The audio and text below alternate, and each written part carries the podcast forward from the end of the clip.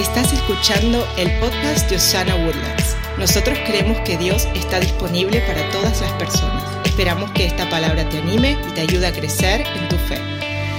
En estos días hemos hablado acerca de la promoción de Dios. Hoy les voy a hablar a ustedes acerca de que Dios promueve fieles. Dios promueve fieles. La fidelidad es algo que nosotros también tenemos que mostrar en nuestro caminar con Dios. Usted y yo necesitamos entender que estamos en un proceso largo, no es un proceso inmediato, es un proceso lento, es un proceso que toma tiempo. ¿Por qué? Porque las mejores cosas en la vida toman tiempo. Las mejores cosas, las cosas de más alta calidad tienen una muy lenta elaboración. Hay una canción muy famosa ahorita que destaca la diferencia entre un reloj Rolex a un reloj Casio. Si usted no ha escuchado esa canción, no se moleste, no, es gran cosa. Pero me hizo pensar, ¿cuánto tiempo se tardan en elaborar un Rolex? Porque se supone que es uno de los mejores relojes que existen en el mundo entero. Y me sorprendió saber que se tardan un año para hacer un Rolex. Y que si usted lo pide y tiene el dinero, lo cual yo no tengo para comprar uno, pero si usted lo paga, su tiempo de espera son de dos a cuatro años. Porque la lista es tan larga. Porque todo el mundo quiere un Rolex, no un Casio. Según dicen. Como usted sabe, a mí me encanta la comida. Yo estaba pensando, bueno, un queso, pero los quesos una de las razones que me tuvieron que hacer a mí operación de cirugía de corazón abierto es porque todos los quesos que me comí, las quesadillas mexicanas, me encanta un buen queso. ¿Sabía usted que los mejores quesos se tardan de dos a tres años antes de que usted se los puede comer? ¿Por qué? Porque lo bueno en la vida se tarda. Lo de alta calidad se tarda. Un carro baratito lo hacen entre 18 a 35 horas. Vámonos. Entra y sale cada 18 a 35 horas. Un carro nuevito barato. Pero un Ferrari. Si usted tuviera el dinero, lo cual yo no tengo, para comprar un Ferrari, a mí me gusta nada más verlos. Porque ver es gratis. Pero si usted tuviera y lo paga, dependiendo de cómo usted, qué cosas usted pide, ese auto se tarda de 3 a 24 meses. Porque las mejores cosas en la vida son lentas, son demoradas. Por ejemplo, usted, usted compra en la tienda un paquetito de frijoles y los echa al microondas en dos minutos y se acabó. Pero cualquier mexicano que es mexicano de veras sabe que los mejores frijoles son los frijoles de, de olla. Y cualquier mamá mexicana le dijera, los frijoles de olla duran de 7 a 9 horas y toda la casa huele a frijolitos deliciosos ¿Cuántos saben de lo que estoy hablando? Crecieron en una casa así. Frijoles de la olla, señoras y señores, las mejores cosas son tardadas. Usted y yo estamos en un proceso, es un proceso lento. Usted y yo estamos corriendo en una maratónica, no en los 100 metros planos. Usted y yo estamos en el proceso de Dios. Haga de cuenta que usted y yo somos los frijoles en la olla del Señor. Poco a poco está mejorando en nosotros su gloria, está mejorando en nosotros su presencia, su Espíritu Santo está siendo mejorado en nuestra vida y nuestro mundo huele a cristiano hermoso porque estamos nosotros en la olla del Señor siendo perfeccionados. Dios. Ah, si va a aplaudir, aplauda bien.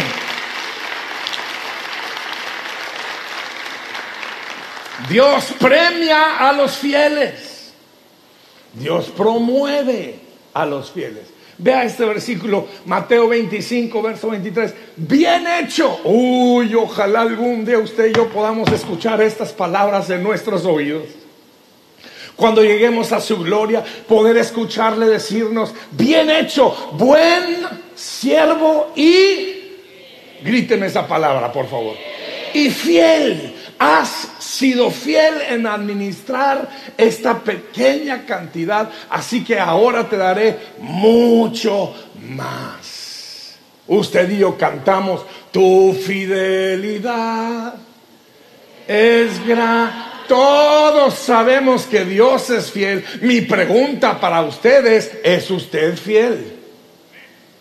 Debemos nosotros responderle al Señor, Señor, yo sé que tú eres fiel, pero ahora yo quiero que tú sepas que yo también te soy fiel a ti. Hay alguien aquí que me dé un amén y dijera, yo también le voy a ser fiel a Él. Y usted dice, bueno, pastor, ¿cómo le hacemos para seguir fieles? Qué buena pregunta. Le voy a dar solo dos consejos. Mire usted, normalmente doy tres. Hoy van a ser dos. Listos. Dos oracioncitas que usted le va a hacer al Señor. Oración número uno, apúntela. Señor, dígalo en voz alta. Señor, dame constancia. Ay, qué difícil es la constancia. Qué difícil es ser constantes. Oigan, ¿se acuerdan cuando estábamos en la primaria?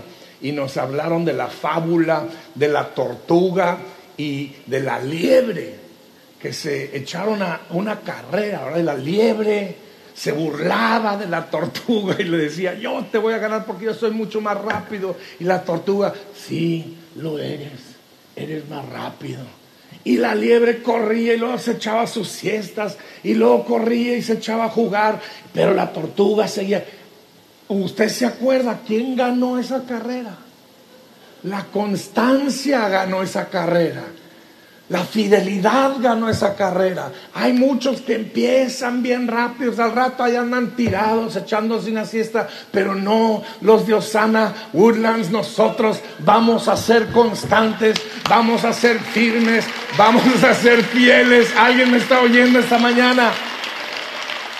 El apóstol Pablo lo escribe a, los corintios y les dice, no se dan cuenta que todos corren en la pero solo una persona se lleva el premio. Así que corran para ganar. La única manera de ganar en esta carrera es siendo constante.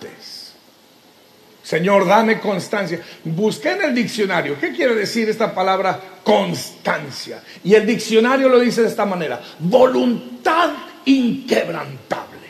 Hmm. La constancia es un acto de la voluntad, es una decisión de mi voluntad, una voluntad inquebrantable y continuada en la determinación de hacer una cosa inquebrantable significa que aunque usted no lo sienta, siga poniendo un pie frente al otro. Ay, qué cansado estoy, pero pongo otro pie frente al otro. Uy, ese hasta me dolió tantito, pero sigo poniendo un pie frente a otro. Hay mañanas en las que usted no tiene ganas de levantarse. A lo mejor hoy fue una de ellas. Aleluya, ya gritó. Ay, Siempre que le pega una pedrada, grita más fuerte la persona a la que le pegó, ¿verdad? Hay mañanas en que uno dice, Señor, hoy dame un time, dame un chancecito. No, la constancia es inquebrantable. Todas las mañanas usted tira esas sábanas, esas cobijas, saca un pie y usted pisa y dice, hoy voy a seguir en el camino porque voy a correr la carrera para ganar. No voy a dejar que el enemigo me roba la corona de la vida. Ay, ay, ay, en estos días que yo estaba meditando en esto, me acordé de mis años en la escuela bíblica. Padre Santo, Dios es grande y me ayudó a sacar adelante esos tiempos porque durante esos años, yo tenía 19, 20 años, yo estaba trabajando tres trabajos para poder costear mis estudios, para poder ponerle gasolinita al carro, para poder pagar el seguro y la renta y las tres trabajos y encima de eso era voluntario en la iglesia, estaba encargado de la música, tocaba el piano en todos los servicios. Encima de eso iba todos los días a la escuela bíblica. Yo en esos días en las noches dormía de tres a cinco horas cuando mucho. Habían mañanas que yo me despertaba y la cabeza ya las sentía zumbiendo. Algunos de ustedes saben de lo que estoy hablando porque ahorita están trabajando tres trabajos y tienen siete hijos y están tratando de sacar. Ah, eso fue una exageración, perdón. Para algunos, hay unos que sí es cierto. Y, usted sabe lo que es ese dolor de tener que salirse en la mañana. Y, y, yo tenía una voluntad inquebrantable. Yo despertaba y yo sacaba el pie Parte de eso era mi decisión personal de seguir adelante y parte de eso era mi mamá. Que yo sabía que si ella sabía que yo no había ido a la escuela me iba a ir re mal, aún a los 19 años. Es que las mamás tienen derecho hasta que, hasta que mueren y se van a la gloria, a andarlo regañando a uno. Yo creo que mi mamá ya está en el cielo, pero anda regañando a alguien allá en el cielo. Yo sabía que me iba a ir mal si yo no iba a salir. Y yo echaba las cobijas y decía, Señor, ayúdame el día de hoy a salir adelante. Ayer me acordé de algo que nunca había contado en público hasta el día de hoy. Hoy es la primera vez que lo voy a contar en público. Mire usted, un lunes, los lunes eran lo peor, porque el fin de semana yo tenía que tocar en la iglesia ensayar con el coro, ensayar con los cantos especiales, porque yo era encargado de eso. Y yo llegaba bien tarde el domingo en la noche después de la reunión. Y ahí es cuando yo hacía todas mis tareas que estaban listas, tenían que estar listas para el lunes en la mañana. Nomás se los estoy contando, ya siento la desesperación en el público. Yo me quedaba dormido como hasta las 3 de la mañana y los lunes en la mañana me levantaba a seis y media porque a las 7 había que estar en la, en la capilla de la escuela bíblica donde tocaba el piano muchas veces con los ojos cerrados y luego me sentaba a tomar la clase. Nunca olvido ese lunes y no me olvido tampoco del nombre de mi profesor. Y él estaba enseñando y yo no sé a qué horas yo me quedé dormido. Yo recuerdo que yo estaba soñando con Osana Woodlands.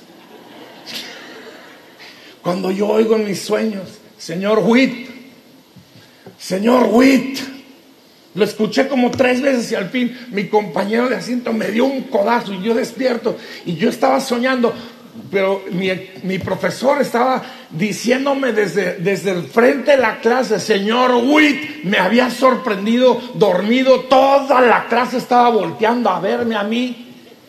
Y me dice mi profesor, ¿le gustaría compartir con todos nosotros cuáles son sus sueños y visiones? me delató frente a todo el mundo. ¡Qué pena! Ay, pero hay días que así la pasamos, ¿no es cierto? Pero la voluntad inquebrantable es continuar. No nos permitimos las excusas para desistir. Viene el enemigo y te dice, hoy no necesitas leer la Biblia, solo hoy. Y tú, ay, pues sí es cierto. No, dile que no. A mí me encanta, yo tengo una app que se llama la YouVersion. Aquí la tengo en mi teléfono y me encanta porque todos los días a las 8.15 de la mañana me pone un mensajito. ¿Ya estás listo para leer la Biblia? Ah, sí, ya, ya estoy. y voy a mi plan y empiezo mi lectura. Y si por alguna razón no le hice caso en la mañana, antes de dormir en la noche, me dice, oye, flojo. No, no me dice así. Pero dice, ¿a poco vas a dejar pasar el día sin leer la palabra? Gracias a Dios que con la tecnología, a mí ya no se me olvida. No se dé la excusa, hermano. Todos los días en la palabra de Dios es parte de nuestro crecimiento diario. No se permita excusar. Métase a la palabra. Dice el diablo, hoy no, no necesitas ser bueno para la gente. Hoy puedes regañar a todo el mundo y ser gruñón y ser malo. No. El diablo te dice, hoy no te, no te esfuerces tanto, no, le eches tantas ganas. No, Señor, todos los días tenemos que echarle ganas. ¿Por qué? Porque esta carrera no es para perezosos.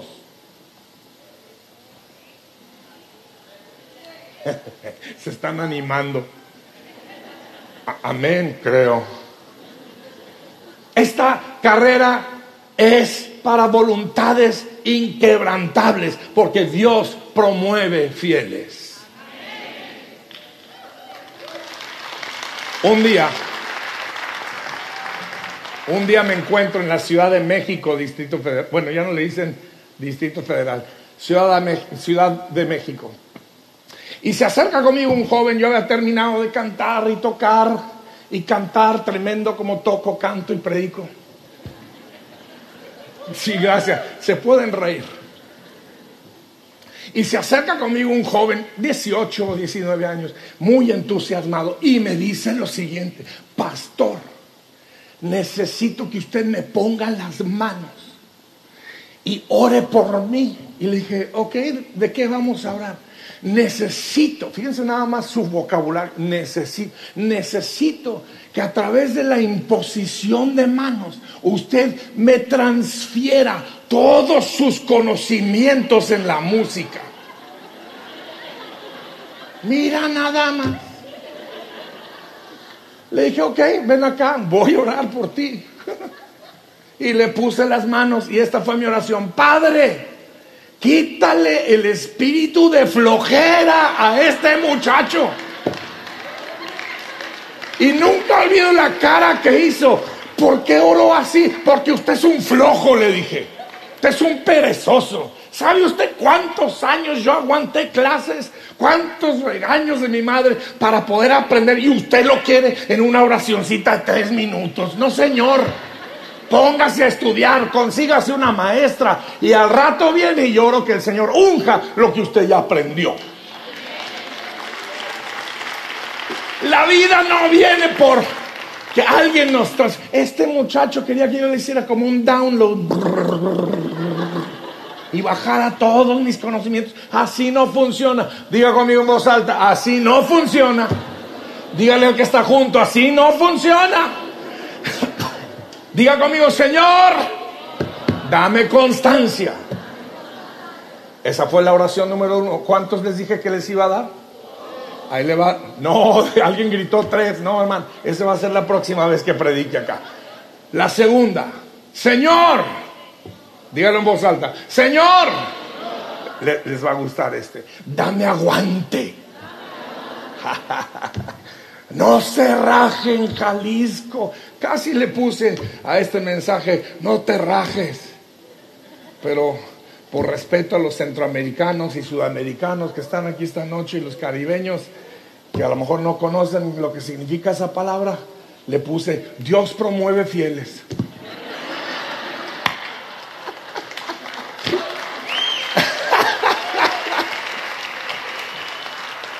Diga conmigo, Dios promueve fieles. Ok, número dos, Dios, dame aguante. Gálatas capítulo 6 verso 9, siempre ha sido uno de mis pasajes favoritos. Dice, así que no nos cansemos de hacer el bien. A su debido tiempo cosecharemos numerosas bendiciones. ¿Cuántas bendiciones?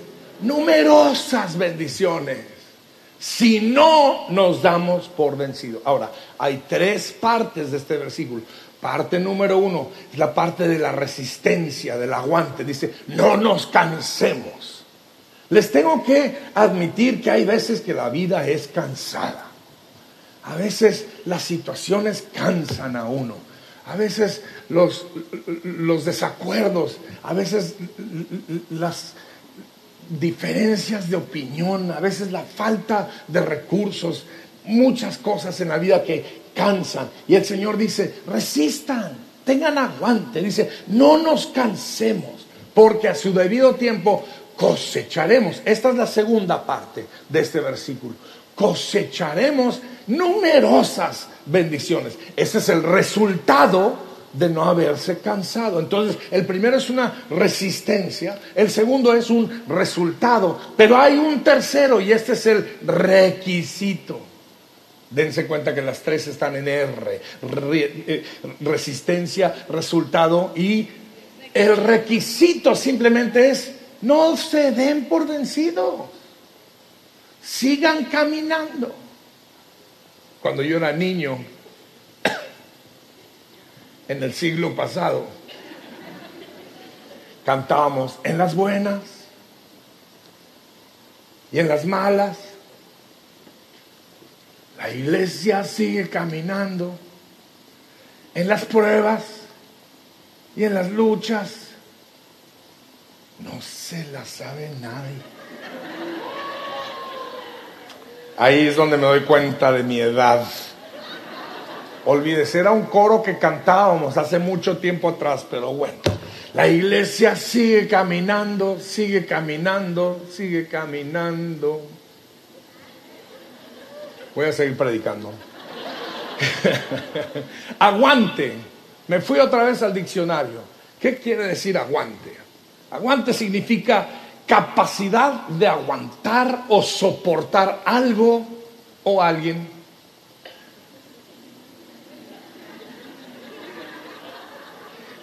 En este caminar con Dios hay que soportar a alguien también. No nada más. Algo también hay alguien que Señor, dame aguante en el nombre de Jesús. Aguante es esa mezcla de resistencia con paciencia, más o menos como los que corren maratones. ¿Usted ha visto a esta gente que corre maratones? Se tardan cuatro horas y media, son 42, 42 kilómetros. ¡Qué flojera!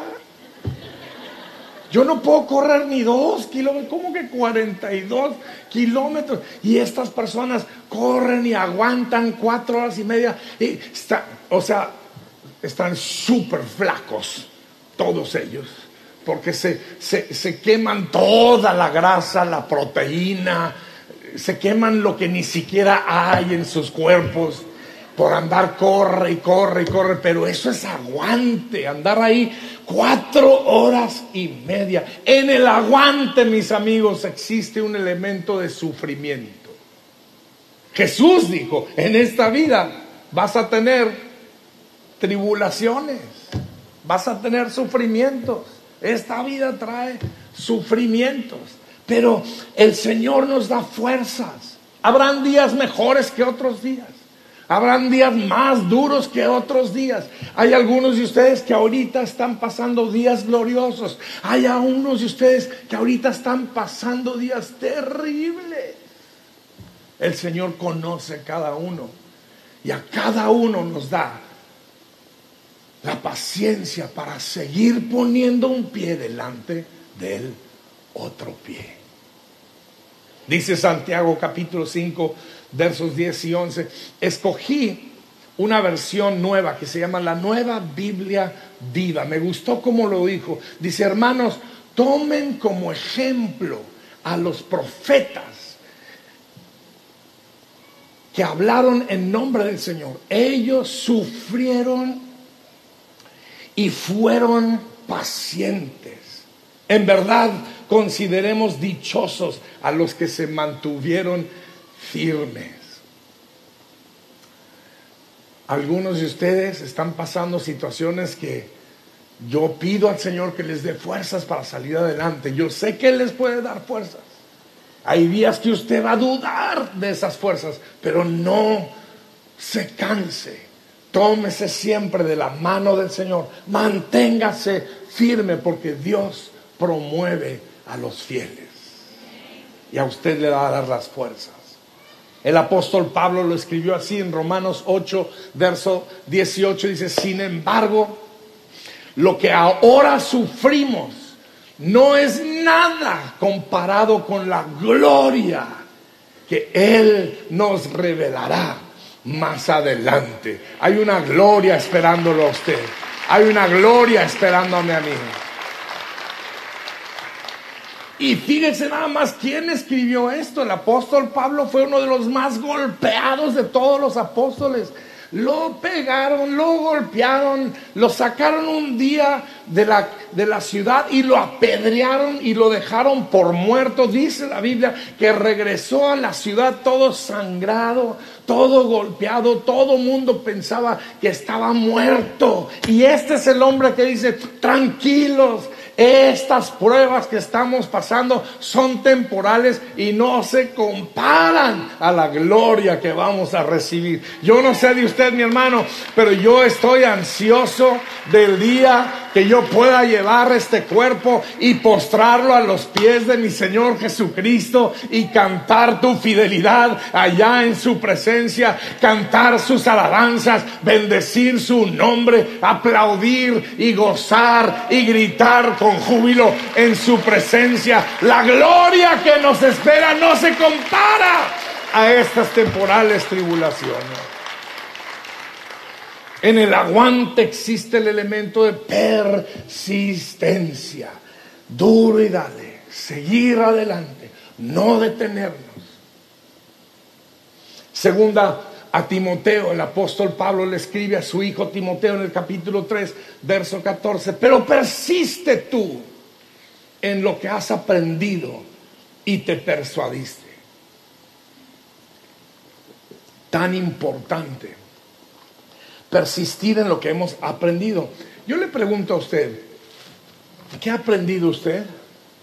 ¿Cuáles son las cosas? ¿Cuáles son las dinámicas, las disciplinas que el Señor ya le a usted? Persista en ellos. Por, ejemplo, lo, lo, acabo de mencionar, permanecer en la palabra de Dios. Ustedes ya aprendieron eso. Persistan en eso.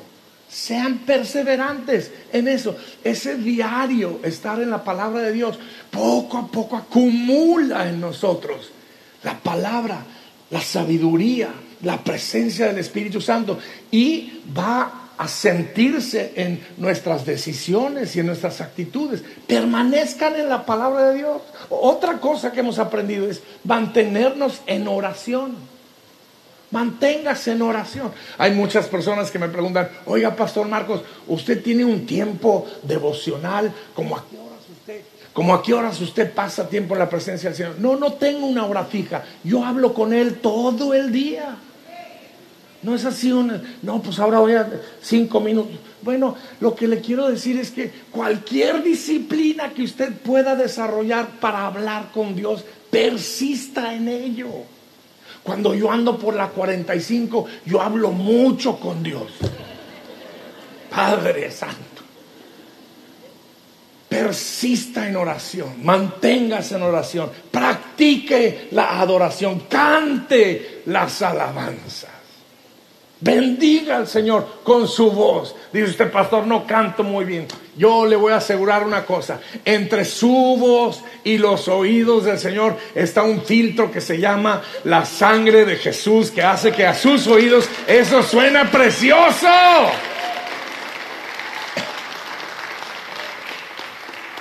Ahora no haga grabaciones como Evan Kraft, pero cántele al Señor. Bendiga al Señor, cante las alabanzas, persista en lo que usted ya aprendió. ¿Qué más ha aprendido usted? Una de las cosas que veo que usted ha aprendido es congregarse con su familia de fe. Yo los felicito esta mañana. Yo, de nada, yo sé,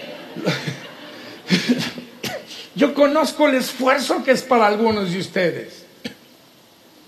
De, de, de echar adelante a sus hijos, de tenerlos listos, cambiarlos, bañarlos, tenerlos listos, acorralarlos todos al auto, subirse al auto y meterse al tráfico para venir y estar aquí un rato con su familia de fe.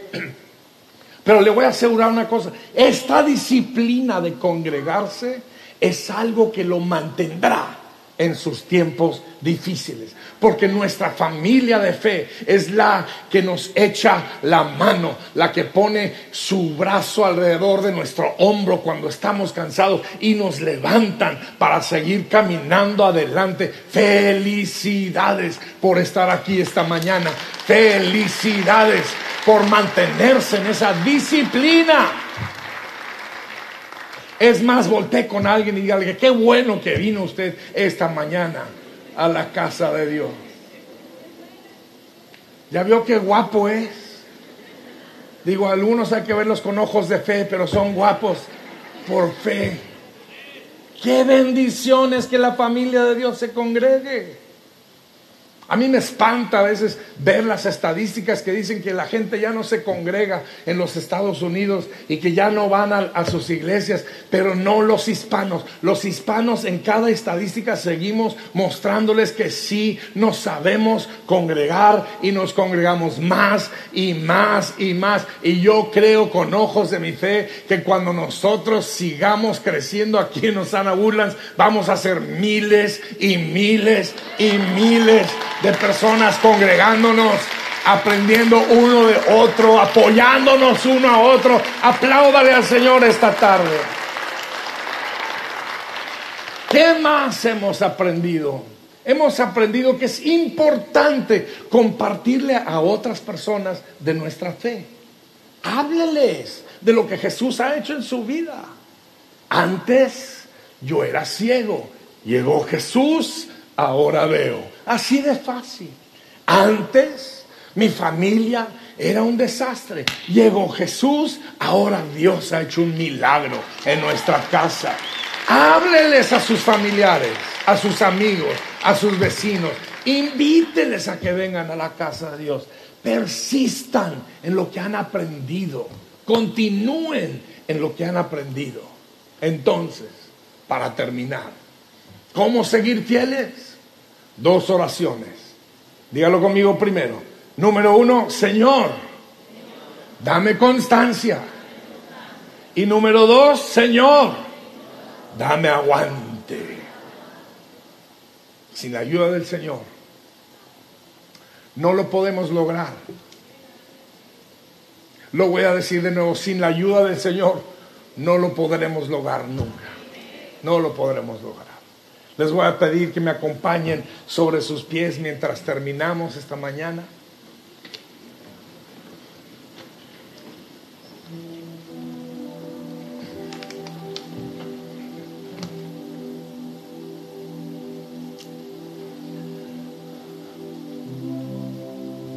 Recuerde, Dios promueve fieles. A la hora de estar buscando a quién promover, Dios no busca entre los desertores. No. Hay una lista de los que abandonaron el camino.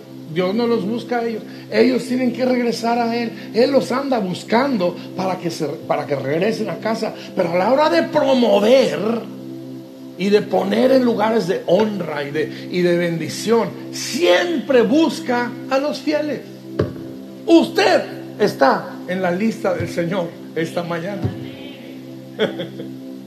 Algunos quizás eso les sorprende. Yo, es usted está en la lista del Señor.